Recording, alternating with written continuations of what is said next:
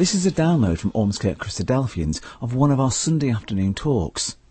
A video of the talk is also available along with more downloads at our website ormskirkchristadelphians.org.uk or join us in person at our meeting room on Moorgate in Ormskirk every Sunday at 1.45pm. We hope you enjoy the talk. Right, so tonight we've got this, this subject. So um, what we're looking at is we're accepting that the Bible is quite clear that there is a kingdom of God that is going to arise on this earth. So the question we're looking at tonight is, is Jesus Christ going to be that king? Because we, yeah, we'll, we'll, what we'll do is, first of all, look back into the Old Testament to see what that has to say about kingship, what it has to say about the kingship of Israel, but also the kingship of that future eternal kingdom and we'll look through the prophecies and all the things it says about that one who is to be the king of that eternal kingdom. We'll then go through into the New Testament to see what it has to say and how it lays out the case that Jesus, Jesus is that Christ, is that anointed one. And we'll see that it is unequivocal about that. So we know, if we go into the Old Testament, that First thing we'd have to say is that God was king and is always king. So the Lord God is king over the earth and king over Israel for all eternity. Because the earth is God's, his, it is his creation. He created it for his pleasure. So we get this, this reading in, in Psalms where we read, The Lord is king forever and ever. The nations have perished out of his land. So we get the, that idea. And this is in a number of places we see this eh, coming to pass. We know from the Old Testament that when the children of Israel entered the land of Israel and established themselves as a nation, for a period of time they had no king, they had no ruler. God was their ruler for that period of time. But unfortunately, by the time we get to the early part of the first book of Samuel, we read that the children of Israel rejected God from ruling over them. They wanted a king like the nations around them. They wanted to, they'd looked around and seen all these nations with kings wearing crowns and looking very pompous and full of you know, glory, and they wanted the same for themselves.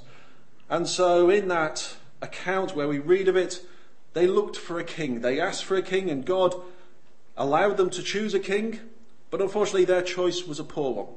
They chose Saul to be king over them.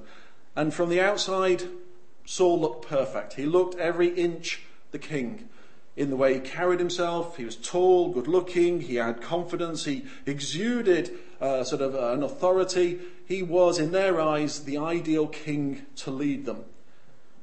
But unfortunately, while Saul started well and did some things that showed a faith in God and a trust in God, Unfortunately, as time went by, he trusted more and more in his own judgment, his own thoughts, and his own ways. He turned away from God's judgment, God's justice, God's mercy, and God's love, which was what God had commanded him to do.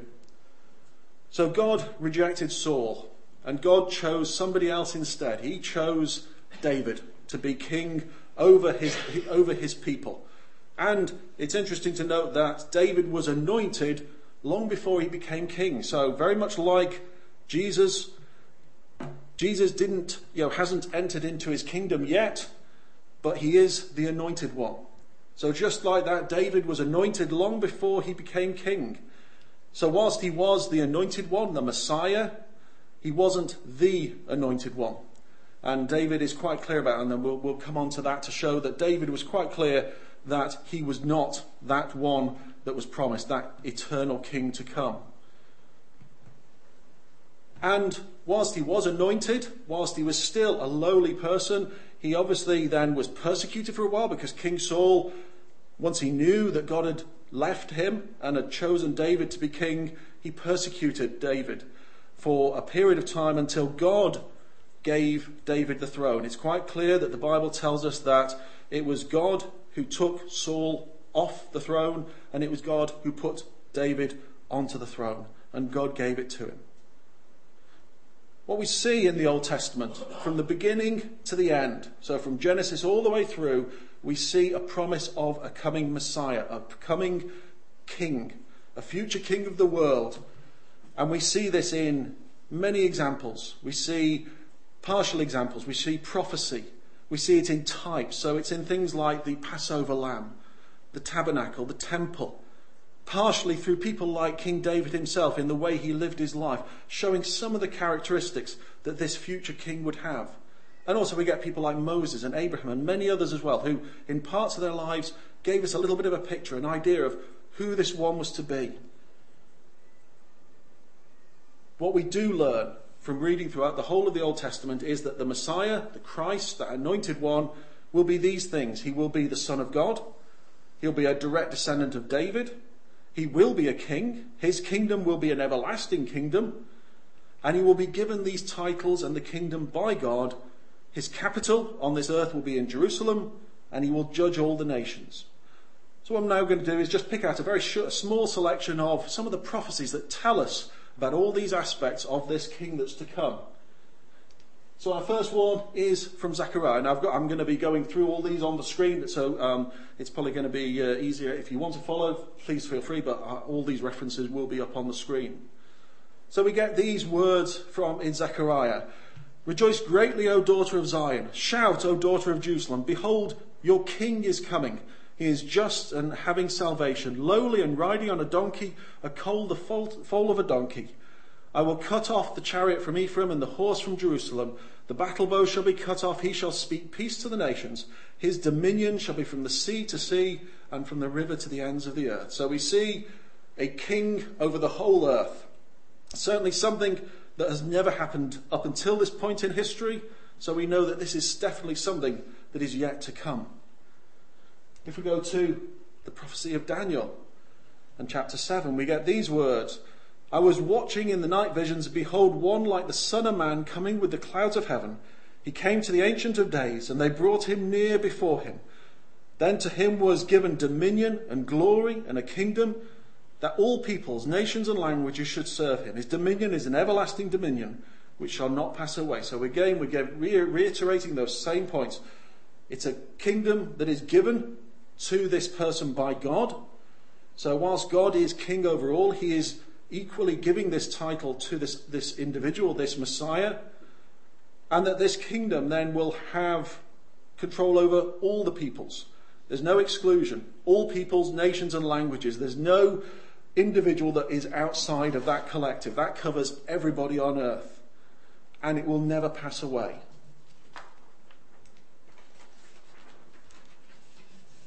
If we go to the prophecy of Isaiah, we get these very well known words. For unto us, a child is born, unto us a son is given, and the government shall be upon his shoulder. And his name shall be called Wonderful Counselor, the Mighty God, the Everlasting Father, the Prince of Peace. Of the increase of his government and peace there shall be no end upon the throne of David, and upon his kingdom to order it, and to establish it with judgment and with justice from henceforth, even forever. The zeal of the Lord of hosts will perform this. So we learn again there A, it's God who will bring this about. It will be an everlasting kingdom. It will be centered on that throne of David. So the throne of David in Jerusalem, that will be his seat. And it says the government, the rulership over the whole world will be on his shoulders. And these titles will be given to him by God because of his character and because of the work that he's doing. So, from passages like this and many, many others, we learn of the character of the Messiah. We learn of the purpose of the Messiah to bring about the salvation of the world. So we know that there were, you know, that Moses and all those people who had lived long before Jesus were still looking forward to him. They knew that his day was coming and were, were glad of it. We've learnt of his family, the fact that God will be his father. We learn of the works that he will do, that he will bring that salvation and that then in that kingdom he will reign. What we will now see is that in the New Testament, this Messiah, this Christ, this anointed one, is clearly and unequivocally identified as Jesus, and that there is no alternative option to actually fulfill this, this role. So we come to the reading that we had to, to start with in, uh, in, in, the, in the Gospel of John. And what we see here is a number of things. We see that at the end, we see that these were people who were looking for the Messiah. These were people who were looking. They weren't just, they were aware of what the prophecies were, and they realized that this was the time. They looked around them in the world, they looked at all the signs in the world, at who, you know, the, the Romans in charge, the way Israel was, and they realized that this was the time. This was the time when the Messiah was going to be coming. So they were looking for Jesus. They were looking for that Messiah. And when we see Philip and Nathaniel, Philip first meets Jesus.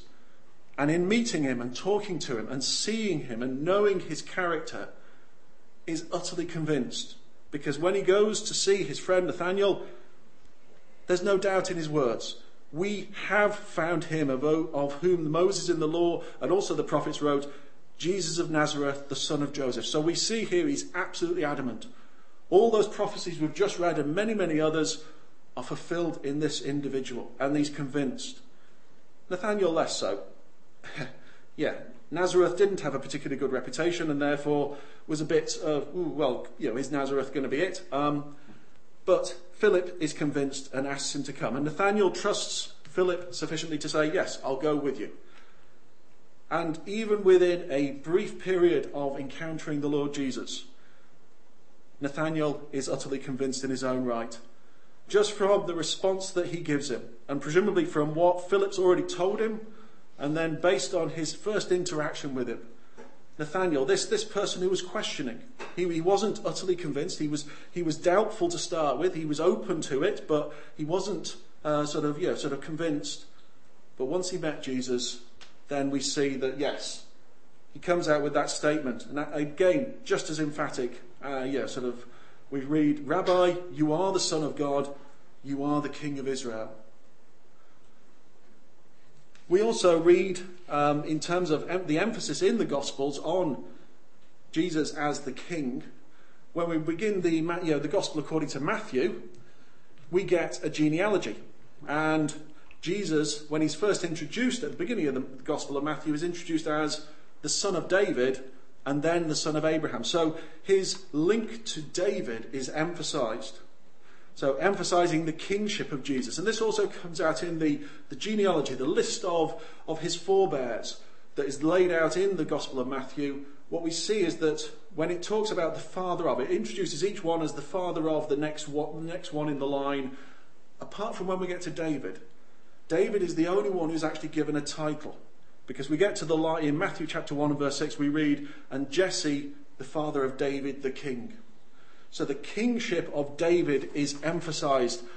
And that link again with Jesus, make it quite plain here is the one who is going to be that seed of David who will take over the throne of David even before he was born, even before he was conceived, we get these words in, in the Gospel according to Luke, and chapter, chapter 1 and verse 30, where the angel Gabriel is coming to Mary and telling her about the child that she will have. And we get these words. And the angel said to her, Do not be afraid, Mary, for you have found favor with God. And behold, you will conceive in your womb and bear a son, and you shall call his name Jesus. He will be great and will be called the Son of the Most High and the Lord God will give to him the throne of his father David, and he will reign over the house of Jacob forever, and of his kingdom there will be no end. So, this is an absolutely emphatic statement, again, highlighting all the same points that you see in the Old Testament in the prophecies about the Messiah.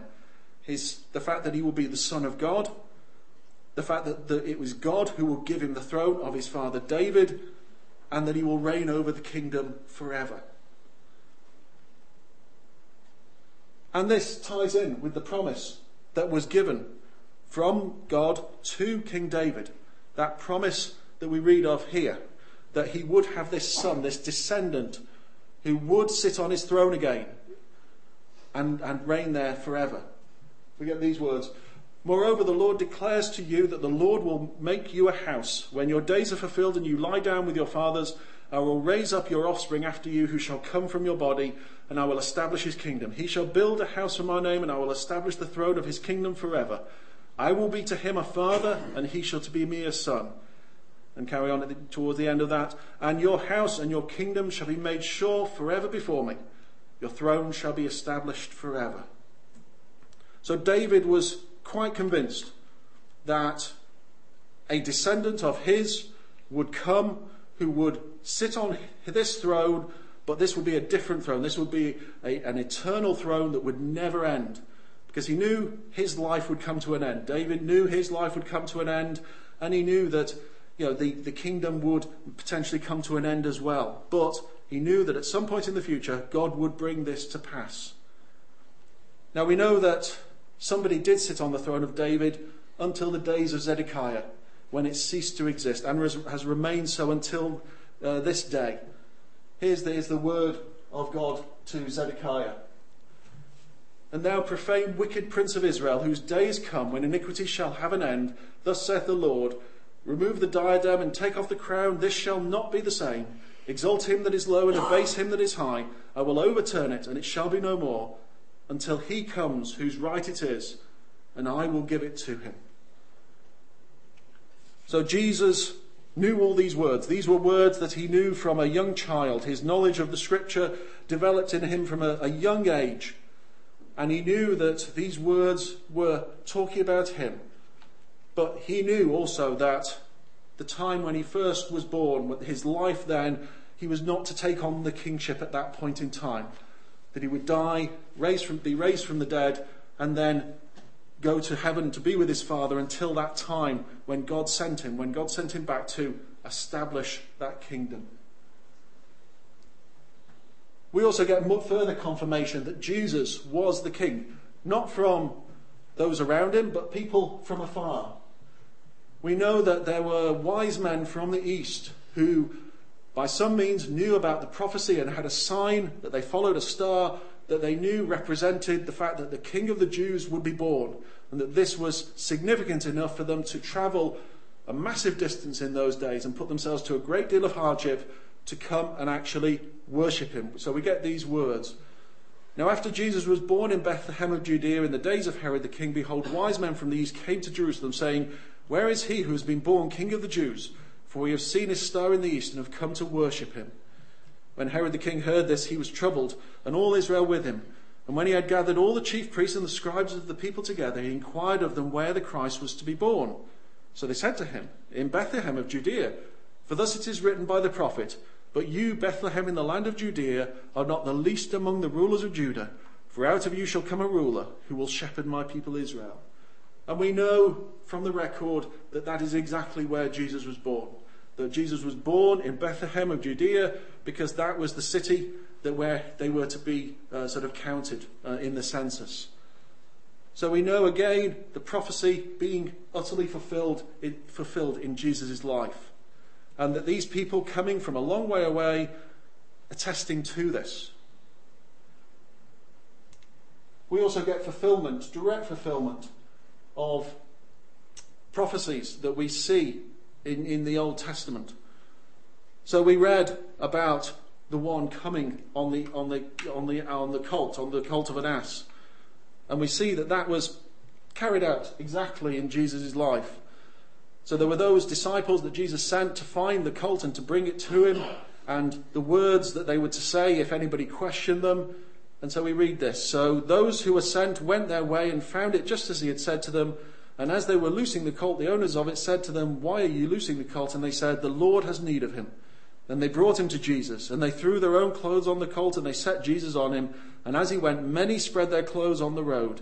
Then, as he was drawing near the descent of the Mount of Olives, the whole multitude of the disciples began to rejoice and praise God with a loud voice for all the mighty works they had seen, saying, Blessed is the King who comes in the name of the Lord, peace in heaven and glory in the highest. So we see again prophecy being absolutely fulfilled perfectly to, this, to the last detail in Jesus' life.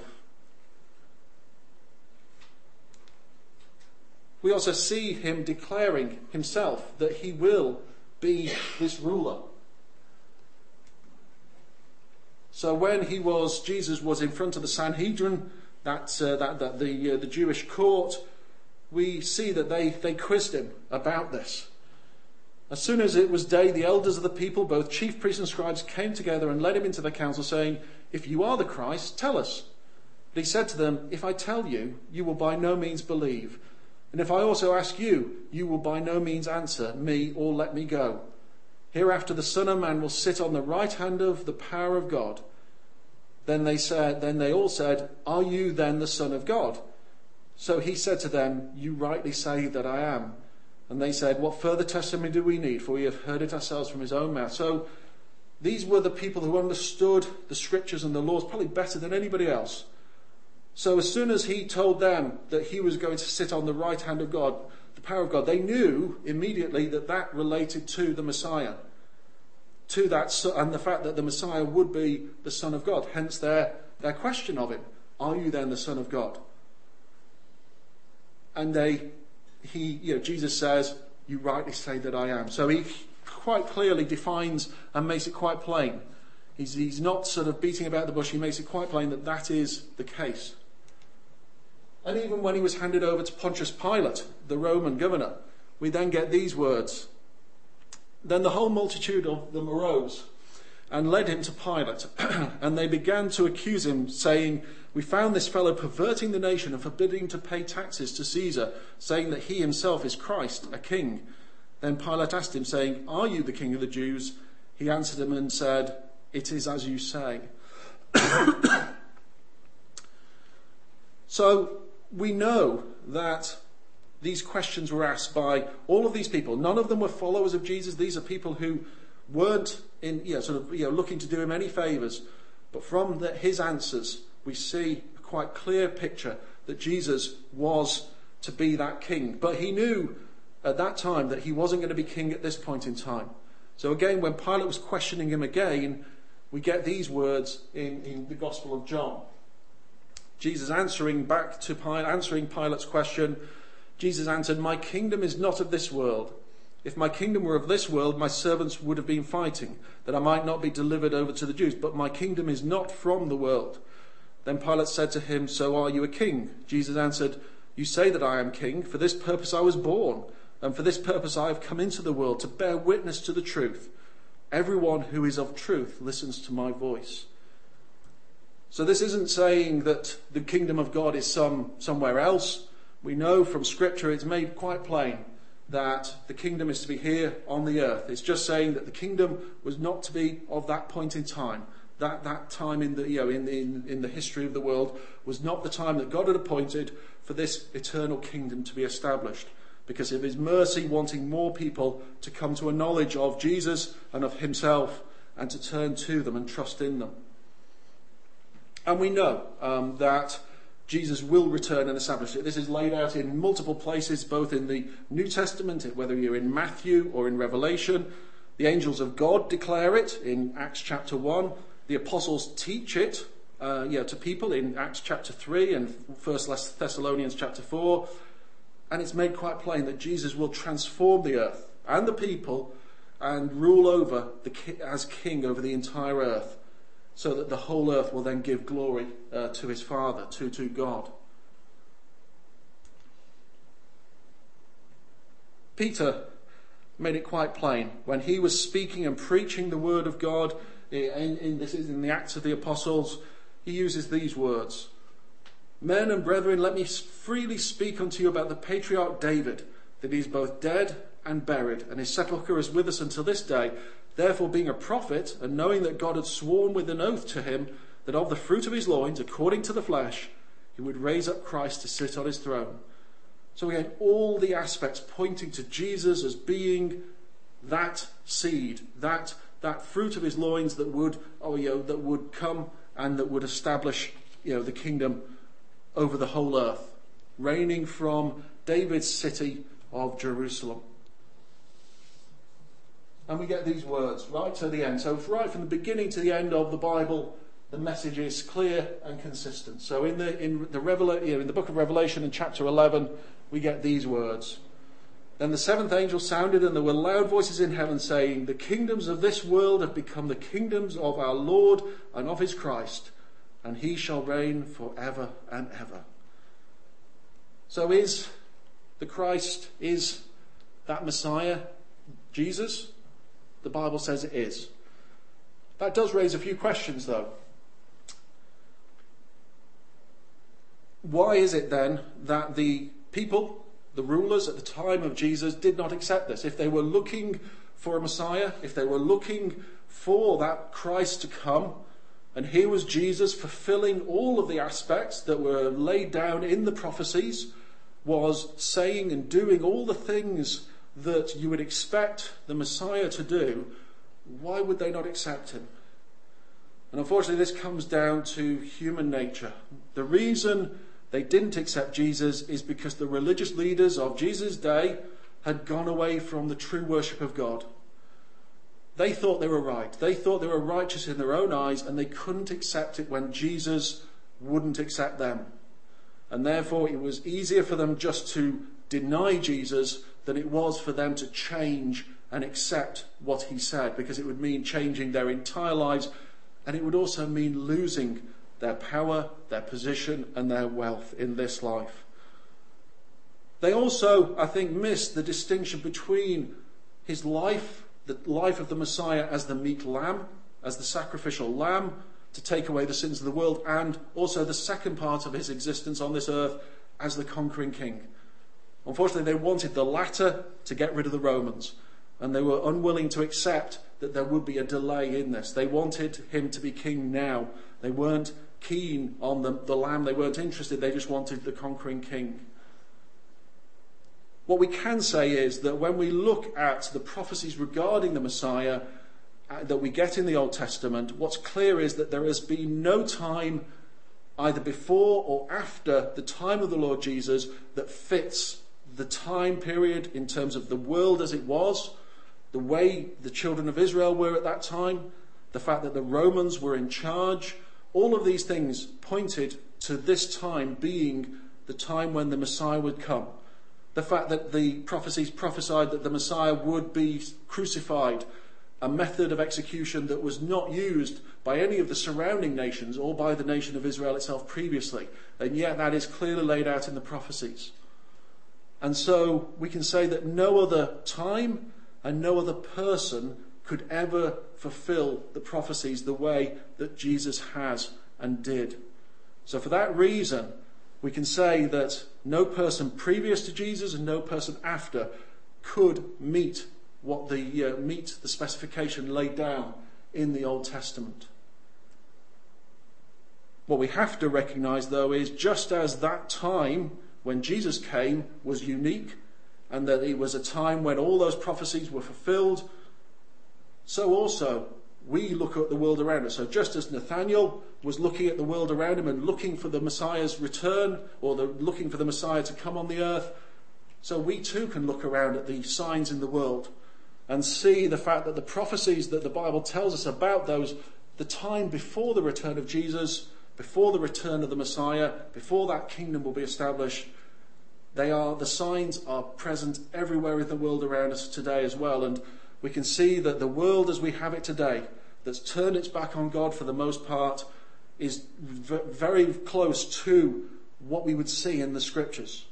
And so it means that for us, we have a time now. We have a time to accept Jesus as that Messiah and to follow him and be, you know, like, you know, be one of his disciples. Because if we don't choose not to, the Bible is equally clear about the outcome.